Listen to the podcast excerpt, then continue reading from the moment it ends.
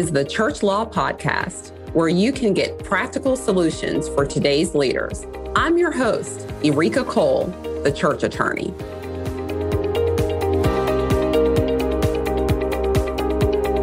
Welcome back to the Church Law Podcast.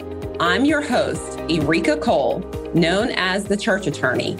In my previous episode, I spoke with Dr. Galiatsatos. He's a critical care doctor at Johns Hopkins University. We discussed the faith community, vaccinations, and other hot topics involving healthcare and the church. If you didn't get a chance to listen, I'm including the link in the show notes. You should certainly check it out. Today, we're going to be discussing critical legal considerations in the post COVID church. So, today I'm going to share on critical legal considerations in the post COVID church. So, let's be honest, I recognize that we're calling this post COVID. Of course, we were all in the in the world when we found out that we were facing a real crisis, COVID 19, not words that we had heard before. But um, I recall that our governor came on TV and said that we were going to basically shut down for two weeks. The kids were coming home. I have two sons, and my husband and I are trying to figure out okay, how's this going to work for the next two weeks? And uh, here we are, obviously, quite a bit more than two weeks later. And COVID has created new issues for the world and certainly for churches and the faith community. One of the big things we have seen is COVID related litigation matters. And frankly, this is going to continue. I won't get too deep in the weeds because Richard Hammer is going to be talking about uh, some of the litigation specific things. But obviously, we have found that there have been challenges around mandatory shutdowns and how that has perhaps disproportionately impacted some communities, the church community, perhaps. Um, a lot of the cases that have come before the courts so far have really found that as long as there is a balance in the approach of who's shut down and um, that there is not that disparate impact, most of the time those challenges have not been been favorable to churches. But again, these things are going to continue as we in the legal world know that generally case law is not developed quickly. It's developed over time. And COVID, um, even though it's been with us for a while in terms of how we may feel about it, from a legal standpoint, it does take years often to for cases to matriculate through the court and for us to have clarity about the case law there. And some of the things have frankly changed, right? In the beginning, we were talking about mandatory shutdowns and what that might mean. And then later on, we were talking about mandatory mask wearing and social distancing and, and requirements around how many people can gather. And now really we're looking at a lot of issues. A lot of the questions I'm getting from clients surround mandatory vaccinations from employers. And this can involve schools, universities, hospitals, etc. And we know that HIPAA is not applicable because one of the questions I've gotten is, well, can someone require vaccinations at church, right? Is that a requirement and is that a violation of HIPAA? What we know is that HIPAA is applicable for actual health care practitioners, right? So it's applicable. This is a law that is governed that has requirements specifically for hospitals and the medical arena, which obviously churches are not. Also, we know that as relates to protected classes and information, vaccination status is not, at least currently, a protected class. And so it really is a little bit of the, the wild, wild west that we're kind of dealing with uh, right now. Um, and what I have seen is that the requirements from mandatory vaccination for employers run the gamut from maybe simply an ind- individual notifying his or her supervisor that I have for either healthcare reasons or medical reasons, which are the only two exemptions currently for mandatory vaccinations. I'll focus on the religious exemption. So an individual may just tell verbally his or her employee um, employer that I'm not taking the vaccination because of religious reasons, and that may suffice for that employer. I've seen that all the way to the gamut of literally, I received a four page document of a religious accommodation request form and single spaced with all kinds of policy statements, instructions, expectations, and employee acknowledgement, signing off by the supervisor, the employee. And I have also run into issues where an individual employee has come to his or her church asking for support for that religious waiver.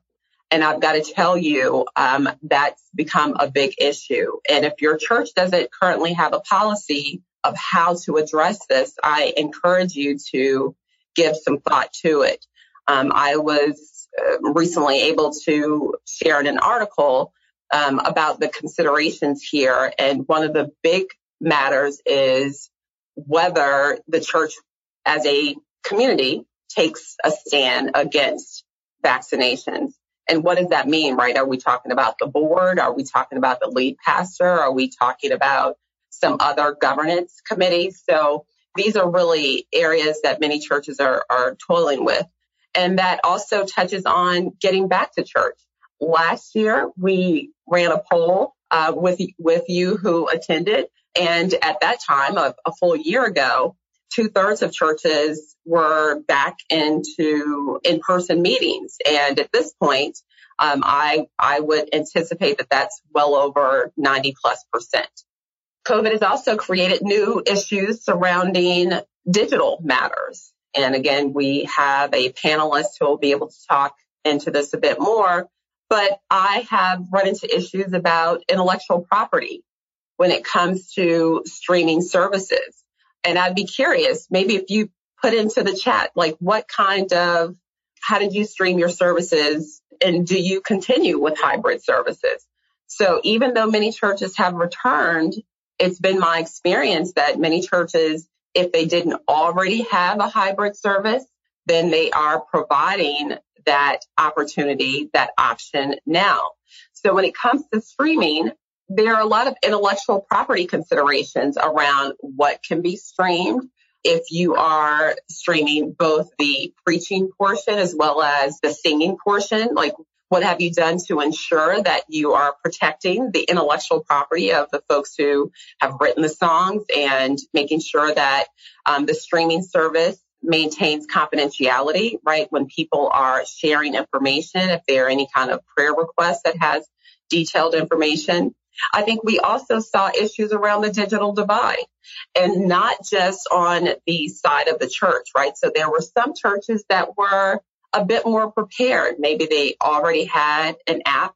Maybe they were already used to streaming. Maybe they already had the camera, the equipment, etc.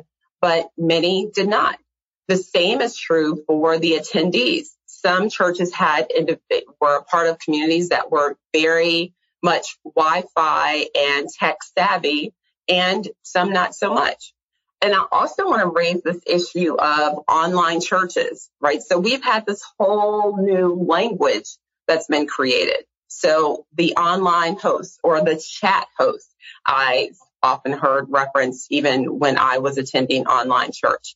So these are new positions even that churches are engaging for or hiring for. So what about the question of online membership or online church? The Internal Revenue Service in the past had not actually approved an application for a radio only church. This was a church that applied for tax exempt status through the Internal Revenue Service, and they weren't meeting in person. It was merely connecting people by radio and that application for tax exempt status was denied. The whole concept of an online only church has not been something that the IRS has traditionally viewed favorably. So for me, a person who has represented churches and tax exempt organizations for over 23 years, it's a very interesting time because now obviously there were months where churches could only meet online. And I personally completed several tax exempt status applications during that time. And I'm pleased to say that those applications were favorably approved. Having said that, though, these clients had intentions of meeting in person when the laws allowed. So we're really going to keep a close eye on what it means to have an online church. What we know for sure right now is that if your church actually has a physical meeting space and you create an additional to that an online church, the IRS has viewed that favorably. The real question that we're going to be keeping a close eye on now that I'm going to be looking for is whether the IRS will change its views on having online only church to be continued. What we know for sure is that adaptability is key surely I hope we'll never have another global pandemic in our lifetime. But I know that we are all taking from this what does it mean to be able to adapt, to be able to adjust, to be able to change quickly um, when the circumstances, the environment requires it. These are uh, windows of opportunity, I believe, for many churches to ensure that they have provisions. We can't predict the future, right? But if something were to occur where we could not meet in person for whatever reason, it would be critical that we have provisions in our governance documents that allow for meeting virtually. And so let me just take one step back to say governance documents from a legal standpoint would mean your articles of incorporation for any church that's made the decision to be incorporated. And it also means your bylaws. I recognize that some churches call it a constitution and bylaws. From a legal standpoint, I would generally bifurcate those things. And the constitution, we would generally see as anything that's your statement of faith what your beliefs are about baptism, for example, about communion, the sacraments, etc. Your bylaws are things like what matters need to be brought before the congregation for a vote, or if it's a congregational church versus an elder-led church, etc. So making sure that those bylaws are up to date um, I often run into circumstances where pastors, being wonderful people of God, share with their fellow pastors, right? They may say, well, these are the bylaws for my church. You can use them. And while you might use it as a point of reference, how one church operates just like a home, right? Not, no two homes operate exactly the same way. Now, if you're an organization that comes under the umbrella of a denomination, there may be more um, synchronicity in that regard. Let me move on to state actions. So the many states found exactly what we just saw. Many organizations did not have a provision for virtual meetings. And so there was state action in many jurisdictions that where the state steps in to say, if you don't have a provision in your governance documents, here's how you could have a virtual meeting. And the state made those provisions. And you should also know that every state has rules around what it means to create a legal entity that is a church, as well as what it means to govern oneself. So we can see that governance matters even more now than ever because we can see that things can happen quickly, right? Change can happen quickly. And we also know that there needs to be someone, or at least a small group of people, if not more, that know exactly what's in your governance documents. All right. Employment issues. Want to move on to talk about employment issues. I have to say, when it comes to activity and and questions that I receive as an attorney whose practice focuses specifically on representing churches and ministries, employment matters matter. They've come up a lot. So first, let's talk about this return to work. The return to work has been a question for every employer and every employee, right? So obviously churches want to ensure safety first, but beyond that, they also want to ensure that there can be a level of functionality. So when we have dealt with issues of people working remotely, it becomes increasingly important that we have systems that allow for the protection of information. So, for example, I know that a lot of you who registered for the conference are in the area of finance, right? So if the church is taking collections or if there are people who have signed on to donate regularly, like how those donations are received and how that information is managed is particularly important important period. But when people are working remotely, it can be more difficult to manage that information. We also know that we are living in what they call the gig economy, right? So um, whether that is Uber or whether it's Grubhub or any of those kinds of options where you order something from an app.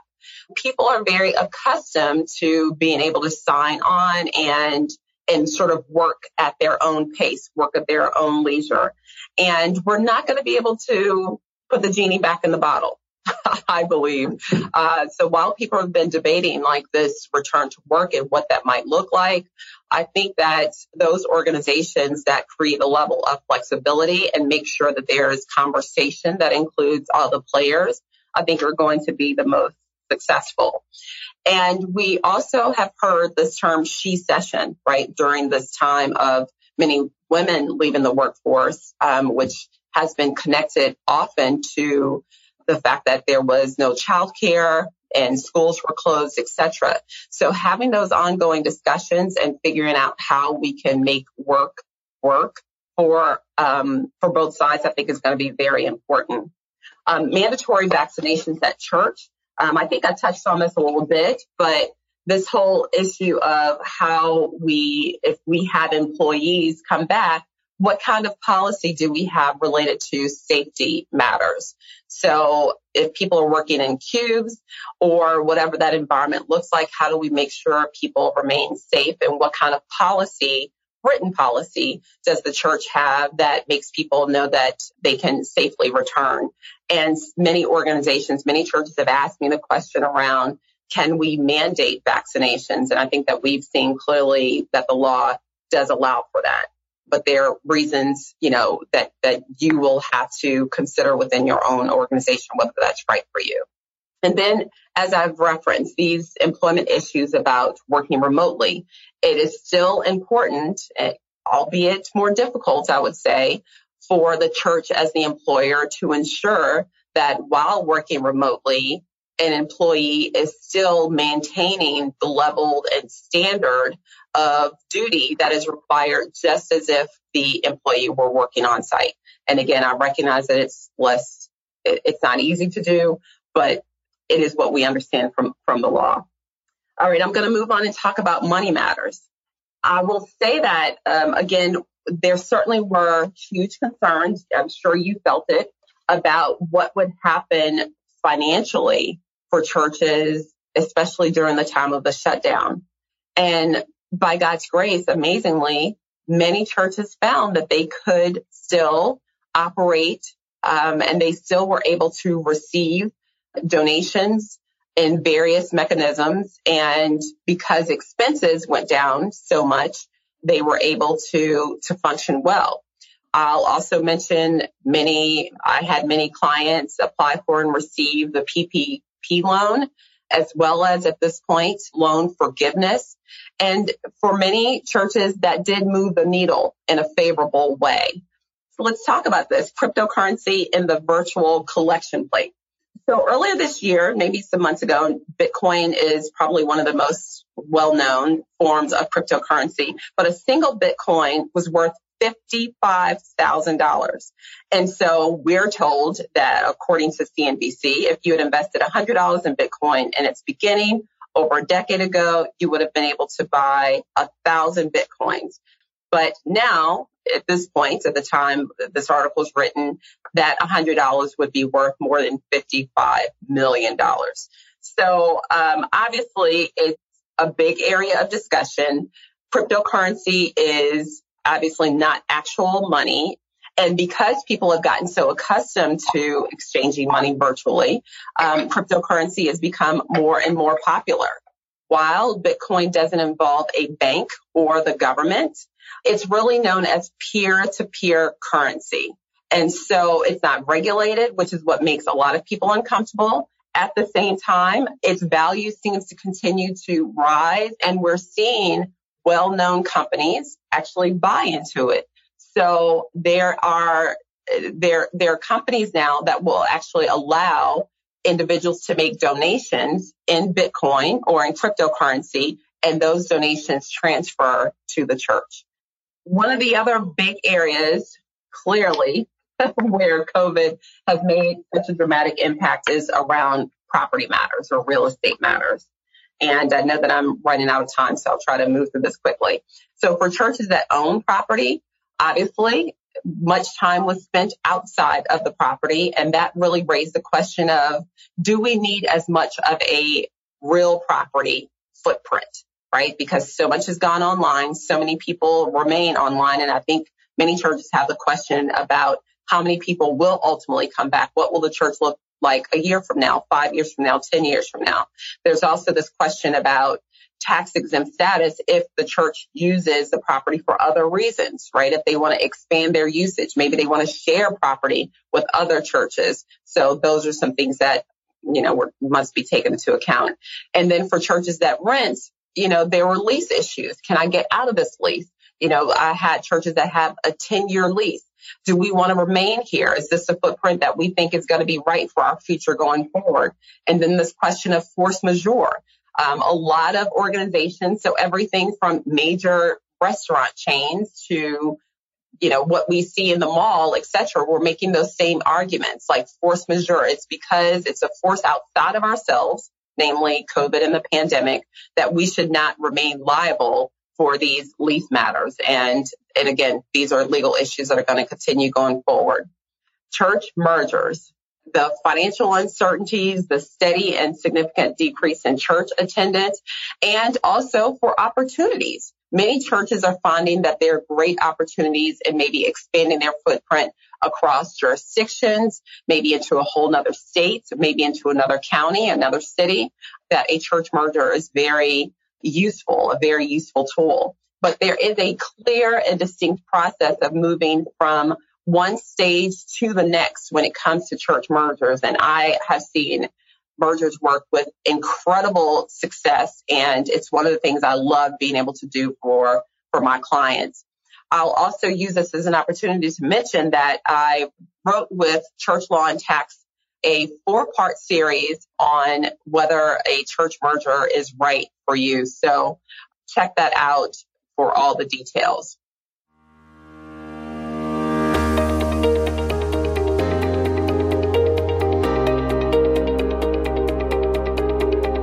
So I know I've given you a lot to consider when we think about legal considerations in the post COVID church.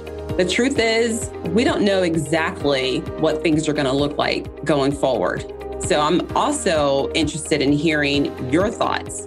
Feel free to share your comments, your questions with me. I plan to read each of them. And if you have a question, maybe I'll get to answer it on an upcoming episode reach me at contact at takethenextcall.com and subscribe to the Church Law Podcast to get each new episode and join us on the journey. This podcast is brought to you by Church Law and Tax, part of Christianity Today's podcast network. This podcast is designed to provide accurate and authoritative information in regard to the subject matter covered. It is provided with the understanding that the host and the publisher are not engaged in rendering legal, accounting, or other professional services.